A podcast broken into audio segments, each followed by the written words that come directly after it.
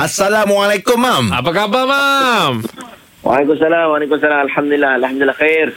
Okey. Sihat, Alhamdulillah, Mam. Ini ada soalan daripada Encik Muhammad Amir. Soalan dia, uh, saya ada membaca satu artikel mengenai rambut bayi yang dicukur selepas tujuh hari dan rambut tadi akan ditimbang dengan nilai harga emas uh, atau perak untuk disedekahkan kepada fakir miskin. Apakah hukum amalan tersebut? Okey, baik. Ah, Cantik soalan tu. Soalannya kita kena faham lah bila anak-anak dia, anak kita lahir. Hmm.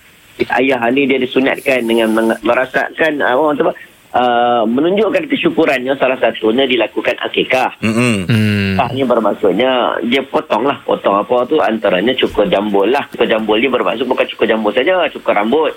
Uh, jadi keseluruhan rambut anak itu dicukur.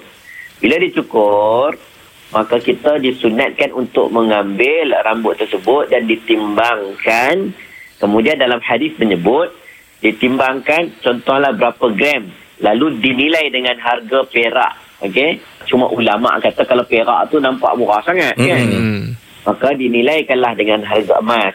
Ah, okey jadi berapa gram tu kena ni lah.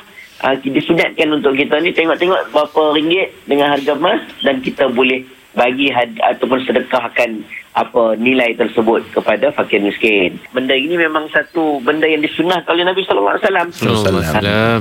Ada orang ingat adat tak alam adat ini memang satu sunnah Nabi sallallahu alaihi wasallam. Okey, Mam. Terima kasih, Mam.